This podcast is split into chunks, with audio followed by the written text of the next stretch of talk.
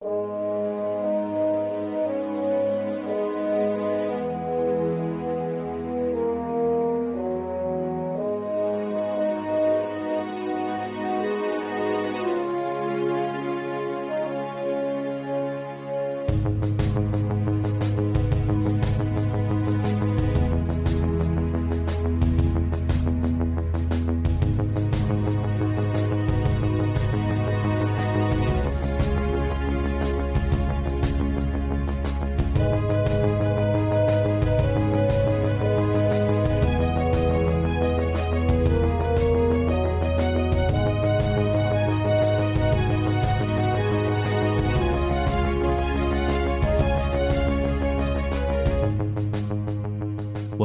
everyone, and welcome to the JLA cast. Uh, it's Jon here. Uh, just a very quick message uh, to explain something and also to apologise. Uh, the episode you're about to listen to, um, PJ and I had terrible technical problems while trying to make this one a reality. Um, we're we're, we're going to claim claim innocence on our part, like uh, the exact same setup we always do. Nothing changed apart from uh, Skype, uh, mostly on PJ's end, kind of on my end as well. But yeah, for some reason, uh, the technical gogs were against us, um, and we we you know we pressed on for as long as we could, but we actually decided that given how badly it was going, we decided to kind of cut our losses and salvage what we had rather than actually completing the episode. So, sadly, or positively, if you're feeling op- uh, you know opt- optimistic, um, we have begun the JLA classified Ultramarine Corps story. Uh, we are having to put issue one uh, on hold and split it across two episodes. So you are going to get a good portion of PJ and I talking about JLA in general, talking a little bit about the authority, a little bit about uh, some exciting news from DC publishing headquarters. Um, and we start talking about uh, the Knight and Squire, which I think will be of interest to the Morrison fans among you, which frankly should be 100% of you, because otherwise, why are you listening to this podcast? Uh, and then we bail. So, uh, yeah, so please enjoy what is effectively the first half of our discussion about issue one of JLA Classified. We figured that, that rather than just leave you waiting for a whole month, we're going to let you kind of enjoy what you got so far, and then we'll pick this up next time uh, when technology is more on our side. Uh, we're very sorry, folks. We really were looking forward to talking about this, and we really tried, uh, but just, I don't know, the stars had not aligned. So, hey, please enjoy. Um, Please enjoy what Morrison chat we have because we're very keen to be getting back onto a Morrison JLA book. Uh, and we will join you again next episode for the exciting continuation of this exciting story. So thank you, folks. Well, hello and welcome to the JLA cast, a podcast in which we explore life in the time of Grant Morrison across the DC universe and beyond. My name's Jon, and I'm the writer and creator of Afterlife Inc. And I'm PJ, and I am the writer of the graphic novel adaptation of Steve Jackson's The Trolltooth Wars. You know, PJ, this is one episode where we probably could have justified going back to our original, um, oh god, our, our, our original intro, and I can't remember it. It's been too long. Ah, oh, have you not? Ah, I was going to say you could redo it now. Just, just, just go back and do it. But you, you can't remember. Have you not got it written down anywhere? Uh, I had it written down, and then I wrote down the new one, and then I committed the new one to memory after you know being very unprofessional for a few months, and now it's completely, it's completely overwritten any memories I, I I've made before that point. Quick, fire up the intro to an old episode. Yeah, everyone at home just like quickly skip to an old episode and then come back to this one yeah, just, just literally for the intro, and then yeah, that's it. because I'm I'm I'm, I'm thinking about it, casting my mind back, and I'm looking back at the spreadsheet. We finished the main Morrison JLA run in issue in episode 65 of this illustrious podcast. Wow. We then had an episode where we let the dust settle. we then did Final Night, uh, Final Crisis, colon Superman Beyond, which was a Grant Morrison one, but not a JLA title. Mm-hmm. And then JLA Paradise Lost, JLA Year One, and now we're here. So it has been I'd what? forgotten we'd done Paradise Lost. I know, I know, it's mad. Um, frankly, I think probably everyone involved in the creation of that comic has forgotten they made Paradise Lost. Wow. Um, I mean, it's it's one of those comics that's sort of it's it's fun, but it's also forgettable. You know? yeah, I think I think Paradise Lost is almost by its nature was almost like in you know weaponized, designed to almost be forgettable. It's a character that we like, but the world wasn't really crying out for a uh, more content for. Yeah. and uh, and DC has done nothing with since. So I guess kind of mission accomplished, I suppose. Yeah, exactly. Yeah, very bizarre. So, so yeah, so it has been, uh, gosh, like a twenty-five episodes since we we were last on a Morrison JLA book. Uh, not Yeah. that we haven't had Morrison in that time, but yeah, this is this is the the eternal return, PJ. This is the this is the grand the grand return to the series that that really brought us all here today. Um, which I guess is is is two on it's true on two two levels because this is Morrison's big return to JLA and our big return to Morrison's JLA.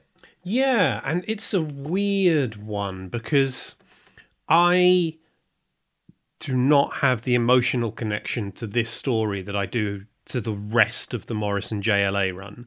Because the, the rest of Morrison's JLA, JLA 1 to whichever issue it was they left with, um, the end of World War Three. Forty one. 41, thank you. That, but also then all the other series around it. So, including the series we didn't enjoy quite so much when we re-looked at them, like Final Night, DC 1 Million, all the other extra bits that were coming out at the same time. So, your World Without Grown-Ups, the Technis Imperative, all that sort of stuff. I bought and devoured that multiple times and have a real strong connection to all of it. And then, obviously, this is JLA classified one to three, the first three issues to launch what was essentially a JLA anthology book, where it would be creators would come on and do a story, and then they would leave, and another set of creators would come in. And this was 2005. Yes. So, yeah, it was sort of after the fact. So it's something I read the, the, the those three issues, and then I've never gone back to. Yeah, and it's funny. I have only seen this. I've only seen this story as a trade. I, I remember. I think I at one point in my life I, I saw it on a shelf in a local uh, local bookshop. I believe I flicked through it because I had some kind of sense memory of um, gorillas and uh, and a micro universe. And, um, and then I didn't think about it for years, and I, I can't remember when I got. I think I think actually no, I got hold of this trade in the time we've been recording, and uh, yeah, same, same. I, I bought it a couple of months ago, but specifically because I knew we would be doing this. And I have to say, PJ, I, I am like a man who's been in the desert getting like a, a drop of water. Like, I, I, like I said, like you, I do not have the emotional connection to this story because I came to it very late. But I, I, sorry, spoilers, everyone. I love this story. I'm having a great time. I think Morrison's having a great time, and I'm having a great time reading it. I'm, I'm just so hungry for more.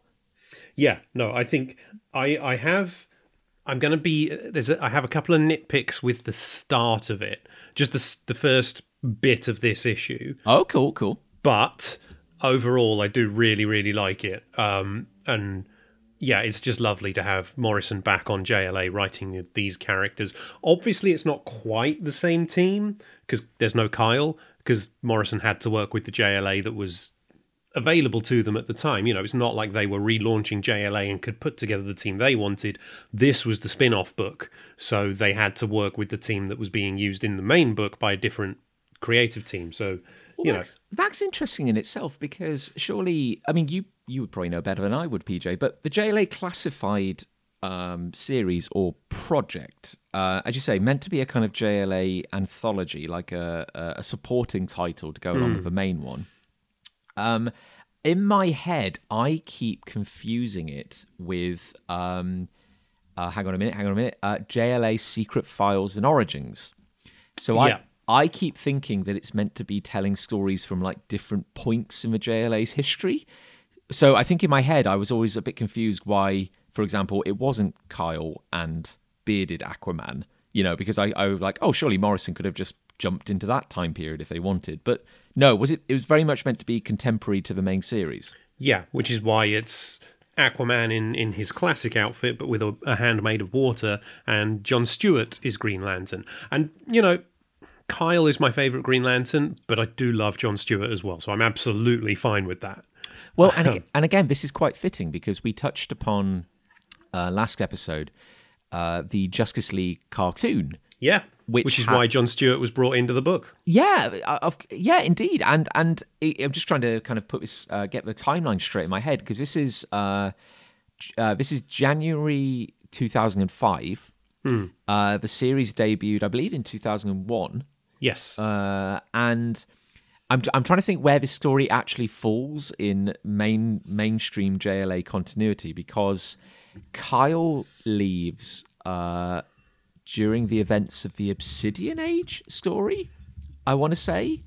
yeah, yeah. That was quite a big shake-up for the team in the end, That was wasn't it? The, the Obsidian Age. yeah, because that was post Waid and Porter leaving the series, and then it was Joe Kelly and I believe initially uh, a rotating cast of artists, and then settling into um, Doug Mahnke on main art duties.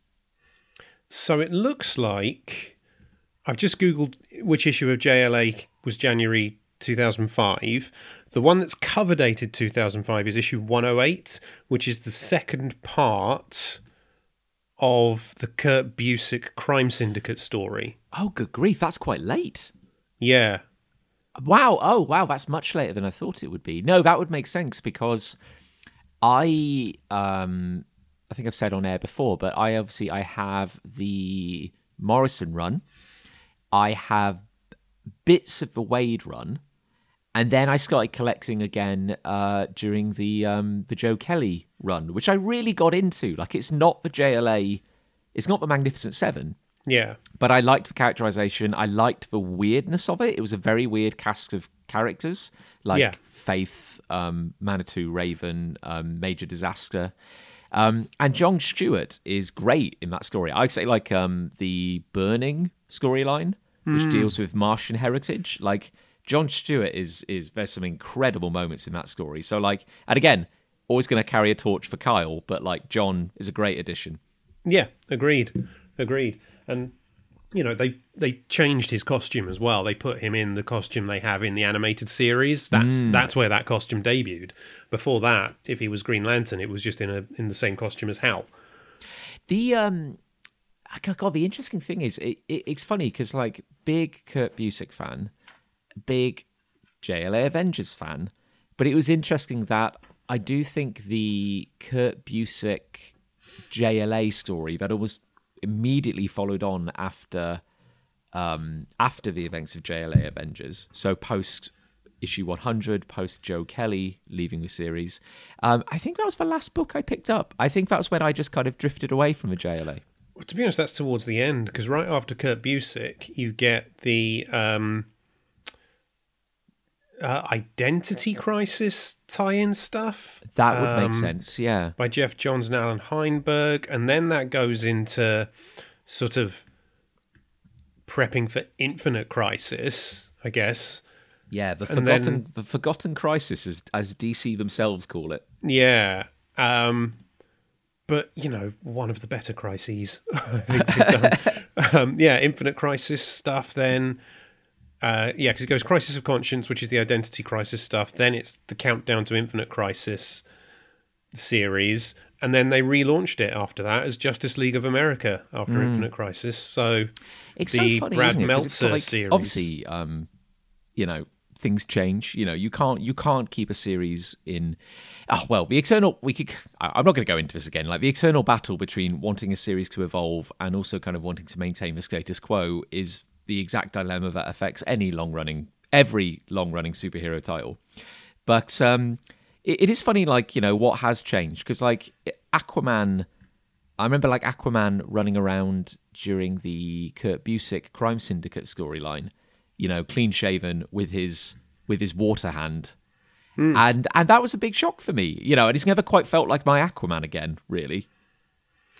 it's weird. It it just changing Aquaman's look that way just makes him feel more like the character in year one. It, He just looks more naive, you know. Yeah, it's funny, isn't it? Um Yeah, and, and I believe like the oh gosh, I, this was at a period where obviously he lost his hand battling a villain called I want to say Charybdis, who yeah, stole his powers and mind controlled a bunch of piranhas to eat his hand. I want Yeah. to say. yeah. something like that. Gains the old hook, you know, like you do. And then at a later point, I believe he encounters the Lady of the Lake, and she gives him the magic water hand. That was when they tried relaunching him in a solo series, um, which I bought like the first two issues of, I think, because I was curious about this water hand thing.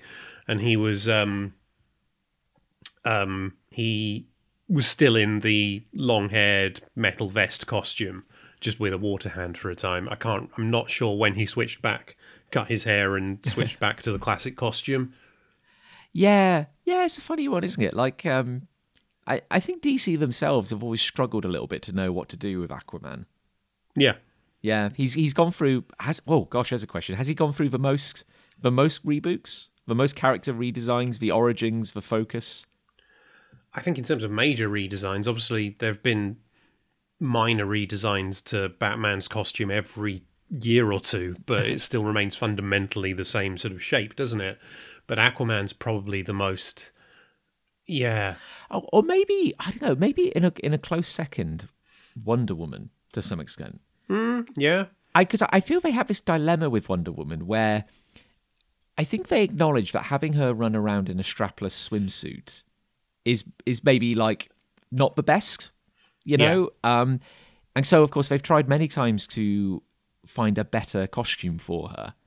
I think the only issue is is that that costume is very iconic, and I think they've yet to find one that does everything they want, but but also kind of feels that same kind of symbolic vibe. I think the problem they've got is it's what Lynda Carter wore in the live action TV series, isn't it? So Yeah. that's the costume people think of.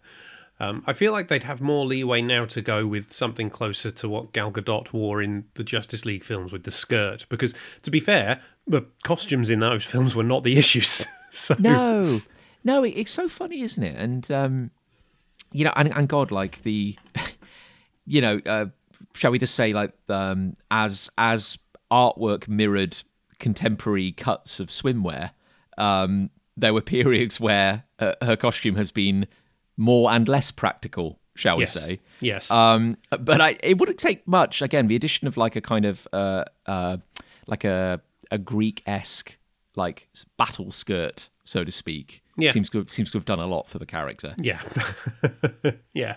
As long as they keep some bright colours in there, that's all I ask. Like, um, Yeah, yeah, like you know, keep it gold, red, and blue. I, I, I, you know, I know they tried it with silver a while ago. I was like, no, no, keep it gold. But I, I, I, uh, this will be like, I'll be on my deathbed, PJ. I'll be 102 because I'm going to live a long time, and uh, I'll, I'll be still moaning about how every quote unquote realistic interpreta- interpretation of a superhero costume is just very, very dark. yeah, People are so scared of primary colors; it's wild. they're coming back. I think if you look at the movies now, they're getting a bit more comic accurate. With, I mean, look at the photos from the Deadpool three set where they've got Hugh Jackman as Wolverine in a yellow and blue Yes, quite, quite. I think I think the, the latest one that kind of made me die a little inside was um, the costumes from the Marvels, because I thought um, I haven't Mar- seen it yet. I've only I haven't either. I've only seen skills, and I, I think like Ms. Marvel's costume, Photon's costumes, they're brilliant. They're so colourful. They're so bright. And then Captain Captain Marvel's has got all the right colours, but like they're just so kind of like like grey. Like it's kind of like black blue and black red and black gold. I'm like, oh come on, guys, come on. To be fair, Miss Miss Marvel's costume in the I know they've updated it for the film slightly, so I'm, I I haven't really seen it clearly. But in the TV show, it was just the comic book costume, Yes, and it looked yeah. fantastic. Well, that's another, uh, you know, and another thing, PJ. While I'm while I'm while I'm kind of ranting, uh, uh, we we've also seen in the in the movies, and I think in the comics to some extent, this idea that you have to constantly reiterate on a costume. Like, um, I, I mean, I'll I'll bring up the Flash's costume in um, the New Fifty Two. Just so ugly. Yeah. like. Yeah, just come on, guys! You, you you nailed it. Just just be happy. You got it right. Just just bask in that glory. I feel like there was a period a few years ago. I don't know if it's still the case, but where a new artist would come onto a book, and that new artist would then just have to redesign everything and Yeah. put their stamp on it. Whereas obviously back in the day, a new artist would come on a book and they'd still just be drawing the classic costume. Mm. That just you don't have to innovate every time. No. Sometimes just do the classic thing really well, and that's what people will remember you for. It's like iPhones, PJ. Yeah. You know, he said having never owned an iPhone, but like you can't you can't keep innovating. You've kind of done it once. There's nowhere to go. yeah, yeah.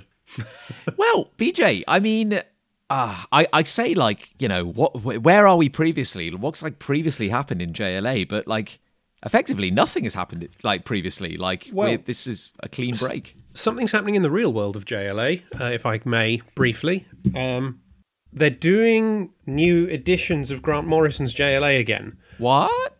Yeah i didn't know, I didn't know this. Yeah i saw it where is it? Um, the other week uh, yeah, there's new editions coming out, but it seems to collect more stuff.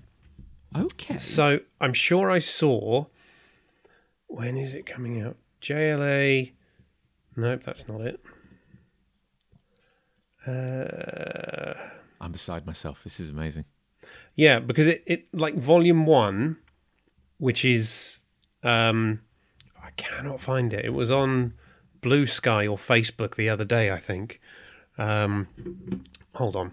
Okay. Yeah, but it like it collects everything. So I think it's got like Paradise Lost in it. Um, oh, interesting, interesting. Okay. Yeah, so which would be the first time they'll have put that in in a trade. Well, hang on, hang on a minute, Pete. Hang on a minute, PJ. Where, where's our where's our royalty check? We we we paved the way for this. Well, yeah, true. but why now? Do you think? Why now? I don't know. Um, I can't find it.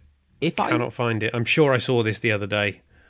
Well, PJ, I'll, I'll take your word as gospel. Um, but here's a question for you: Is it because they're aware on some level that um, maybe the wider public's knowledge and understanding of JLA has waned somewhat? Um, you know, you could have the Justice League movies, and they've kind of, generally speaking, I say, confused and left people cold. Um, and then they're like, okay, well, what's arguably the best and most influential Justice League series we ever put out? Let's Possibly. get that back into the mainstream. Let's get that back into the public public consciousness ahead of the the the upcoming rebooted movies. Possibly, yeah. Um, and it, you know, maybe because I feel like those films, the new films, James Gunn is sort of going back to, well, it's not sort of trying to reflect recent DC comics. Is is the impression I get? Yeah. It's sort of going for a more classic take on them, which is potentially, you know, there's a school of thought that says that that's how you should do an adaptation of something. Is like you're trying to find the iconic platonic idea of those characters which which is kind of free from the whims of you know editorial and kind of like changing storytelling styles. You want the yeah. iconic batman the iconic superman on the screen rather than an elseworlds tale. Yeah. Exactly. Exactly um but well, yeah I, am sure I, I read somewhere i cannot find it now so it might be bull but that there are going to be new editions of JLA coming out, and it will collect like the the Secret Files and Origins story. It will have New World Order. It will have Paradise Lost, the Tomorrow Woman one shot, which I don't think we even looked at because I wasn't aware it was a thing. no, hang on a minute. No, this is new. Yeah. Uh... Okay. Well, and, and and you heard it here first, folks. And most importantly, uh, will feature new forwards by uh, by your two hosts, uh, Jon and PJ. I'm sure I that's wish. definitely going to happen. I wish I would write that in a heartbeat.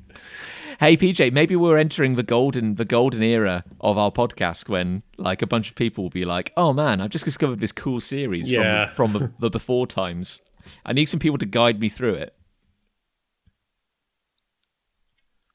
Sorry, was gulping down coffee. It's okay. It's okay. Well, PJ, um, I've heard a bit of um, it's kind of tangentially related, but I've heard a little bit of movie news as well via oh, yeah. Sam, a friend of friend of the show, who uh, kind of was telling me that there have been some developments in a recent DC title.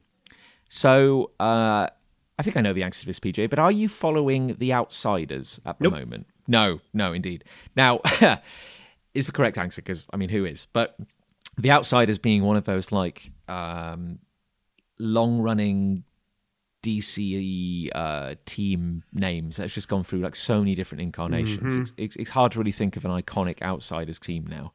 But the current Outsiders is Batwoman and Batwing. Uh, again, Oh, okay. I don't know much more about. I don't know much more about the team. I, I don't really know what's going on there. But they have recently stepped through a portal or something and found themselves on a giant multiversal shift ship capable of sailing between universes, Right. and it's one we recognize. Oh, okay. Is it the one from Superman Beyond? No, it's the other one, PJ. Oh, okay. It's it's it's the one from the Authority. oh, right. Okay, the one that cameoed in Superman Beyond. Yeah, so out of nowhere, uh, it has turned into this. Apparently, the series Outsiders has turned into a backdoor um, authority slash Wildstorm story Oh, okay. because of uh, I think someone at again editorial realized that like, hang on a minute, there's an authority movie coming out, and we've started to announce casting. Also, like, we're not publishing an iconic authority title in any way, and uh, what are we going to do about that? So I think uh, so. Question mark PJ spoil uh, clickbait authority to return to the DC mainstream? Question mark. Um, have they gone away from the DC mainstream? I, I don't know what, what DC are doing with the authority these days. I don't think, and I don't think anyone knows. I think this is the problem. Like the authority as a team, which I was a big, I was, I was a big fan of the authority for uh, at a point in my life. Um, they only work in a universe where you don't have the Justice League. Like, actually, this is kind of relevant, PJ, because you could draw some parallels between the Authority and the Ultramarine Yes. Corps. Uh, you know, superheroes who don't have. There are no lines they won't cross. They'll do whatever it takes to, including you know, kill people to kind of save the world. Um, and when you have a clash of those ideologies in a world where you have Superman, like Superman just wouldn't stand for that. It just wouldn't happen. So I think it's very it's very hard to make the authority work in the mainstream DC universe, which is why they were never part of the mainstream DC universe. They were they were in the Wildstorm universe where they played a very important role. So so yeah, I I don't know, PJ. It's it's interesting to me. I think 90, Aren't they're part of James Gunn's plans though for the mo- new movie universe, aren't they? The They are. authority. Yeah, so we'll see how that works. But also, I mean, like the whole point again, it was kind of a joke originally, but the characters the characters grew into more realized characters. But even the char- the characters of um, Apollo and the Midnighter, you know, kind of like they're effectively meant to be a gay couple who are Superman and Batman analogs. And that works if you're in a parallel, well, a different universe where there is no Superman and Batman. Like it just kind of get, get, begins to strain credibility why you would have two solar powered superheroes who are both Superman esque when one of them is Superman and one of them is Apollo. It's, it's I don't know. DC own those characters. I'm sure they want to do something with them, but again, I don't know. Maybe they should have just left them in their own universe. I, I really don't know what's going on there. Maybe treat them the same way Marvel treat the uh, the Squadron Supreme, and have them in their alternate universe, and then occasionally they just meet up with the Justice League and punch each other.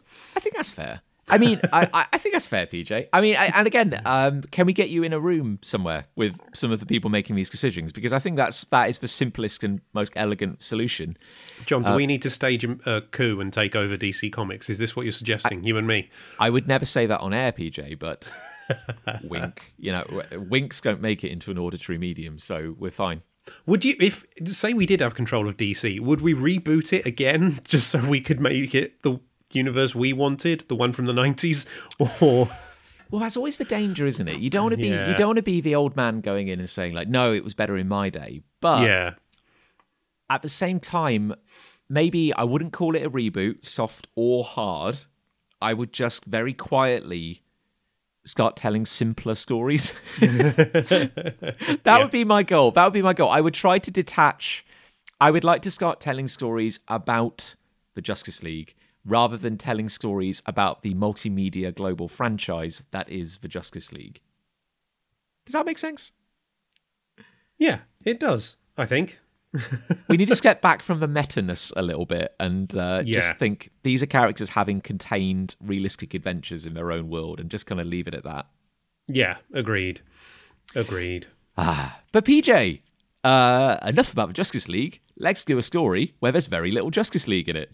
Woohoo! Woohoo! and as, you know, I'm just going to say, complete coincidence, but uh, I've been watching Justice League with my son. Yes. this week we watched The Brave and the Bold, the two-parter featuring Gorilla Grodd. So. Oh, there we go. There's something in the air, PJ. Powers Boothe was superb as Grodd in those cartoons. Like.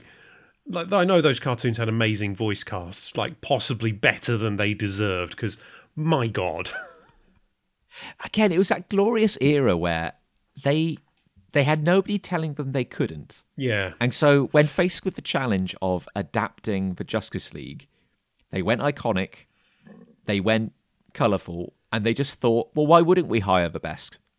Because I mean, it's a cartoon, it's not something to be ashamed of. We'll just hire amazing voice actors. Eric Roberts as Mongul. Oh my god, he's brilliant.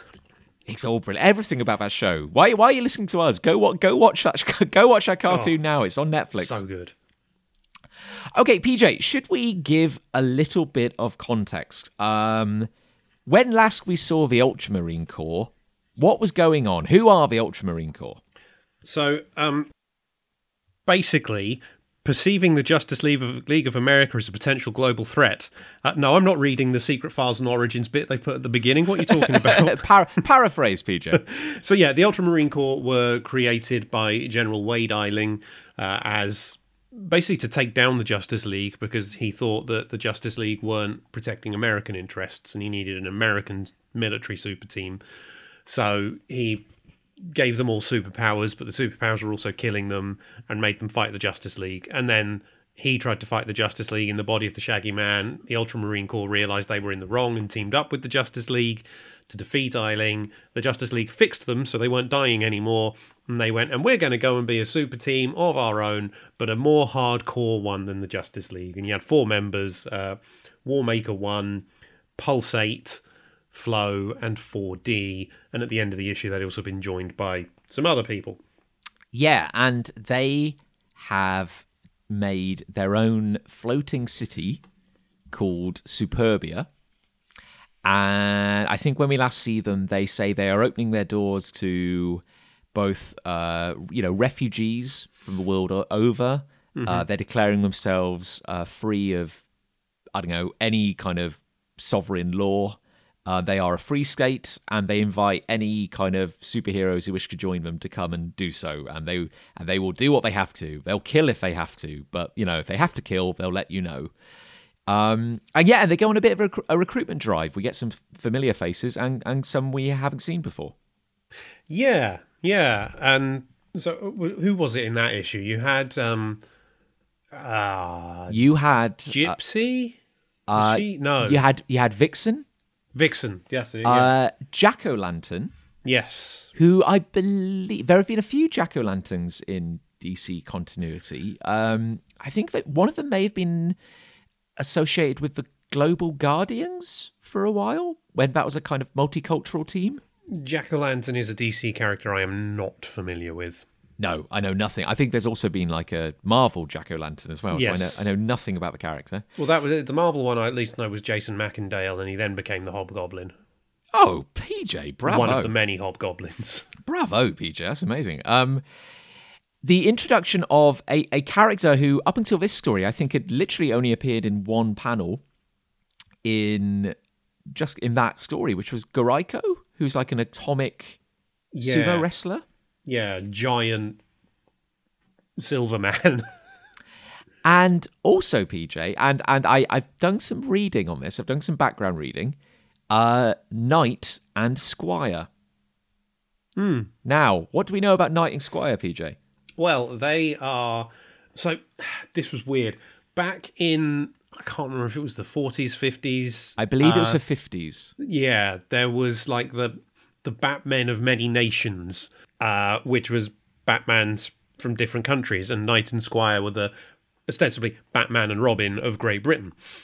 Yes. So- uh, only introduced effectively for like a, a one-off kind of like forgotten story from the fifties. Um, not especially fleshed out. Um, you know, we had um, the bat the Batmens, the Batmans of um, Britain, France, uh, a Native American Batman, Man of Bats, uh, Italian. Uh, characters whom the world probably would have forgotten about if it weren't for Grant Morrison. Uh, and like I said, Peter, I've been doing a bit of background reading here, and I've I've been flicking through some other Grant Morrison projects because I've been tracing the timeline of Knight and Squire appearances as written by Grant Morrison, and this is fascinating, PJ. Uh, may I may I read something to you briefly? Absolutely.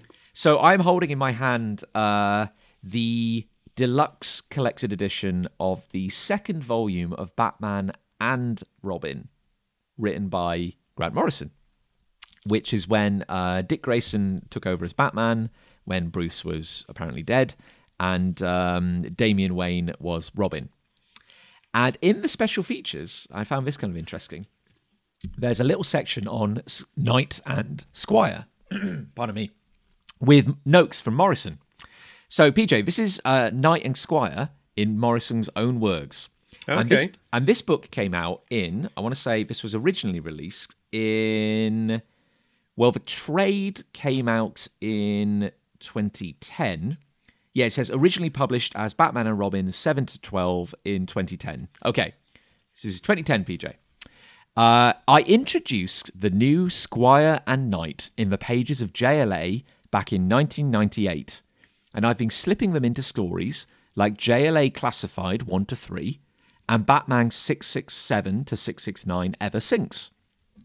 For some reason I'll never be able to explain, this pair have developed a complex, intricate backstory and a web of relationships that, that so far exists solely in my head and is only hinted at in these brief appearances. My redesign of the Squire was intended to reference the British comic characters Beryl the Peril and Minnie the Minx. That But- yes. yes, those tomboy anarchists headed their own weekly humour strips in the venerable UK titles Topper and Beano, respectively, as well as the character Monkey from the film Quadrophenia, as played by Toyah Willcox. Oh my god.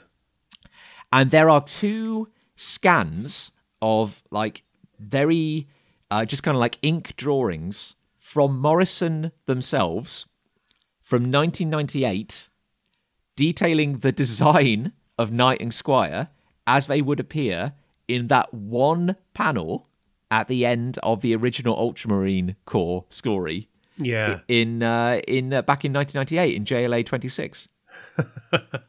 Wow, I can see all of those influences in Squire. And this this was Morrison's thing on their Batman run, wasn't it? They would bring back all these stories and concepts from the Golden and Silver Age that were no longer technically in continuity or really fit what Batman was in the modern age, but change them and twist them so they did kind of work. Oh yeah, it's it's it's, it's so funny. Like um, again, in trying to trace like Knight and Squire and and flicking through you know the stories that came after JLA, it is again fascinating that there is this like private universe in Morrison's head that they seem to be allowed to they seem to be allowed to run with in a way that other creators aren't.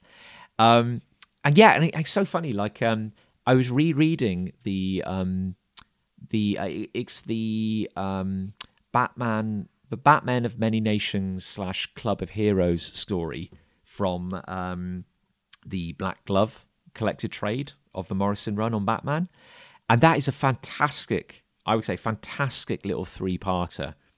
Uh, Morrison writing, uh, J.H. Williams III illustrating, and it is a really, really strong little kind of bottle story about all these characters originally originally introduced in a forgotten story from the 50s who were inspired by Batman to become heroes in their in their own country, and um, it's just got some wonderful characterization. It's, it's like a it's like a murder mystery on a on a spooky island with all these Batmen, and it's it's just wonderful. It's really really good. I'd thoroughly recommend it. And I think I think one of the fun things about that story is how from uh, the knight and squire's perspective, they're picking up kind of directly from this story, like not directly so to speak, but like every time they check in with Batman, they're like, "All right, Batman, how you doing? Haven't seen you for a while." You know, oh, remember that weird thing with the, you know, with Grodd and all that. Anyway, we're off now to disappear for a few years, but when we next turn up, we'll catch up again.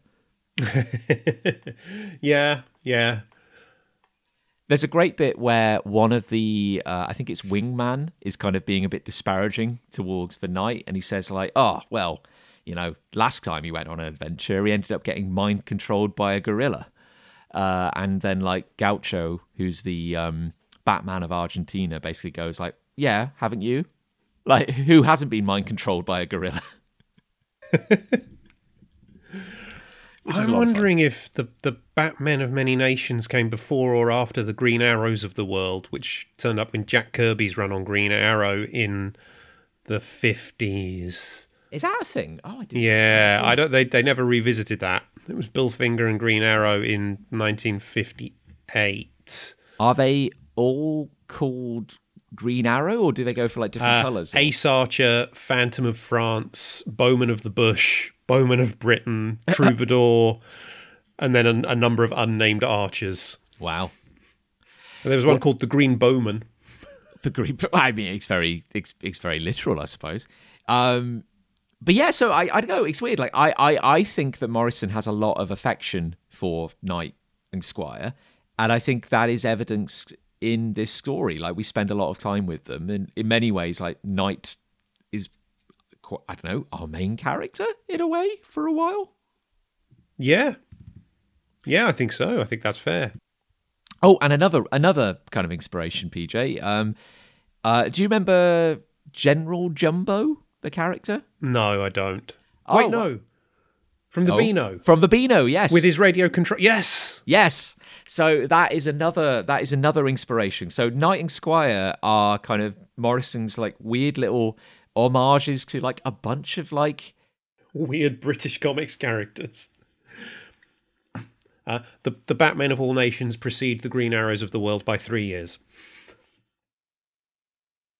And hey, it's Jon again. Uh, we are pressing pause or cut or stop or whatever you want to call it there.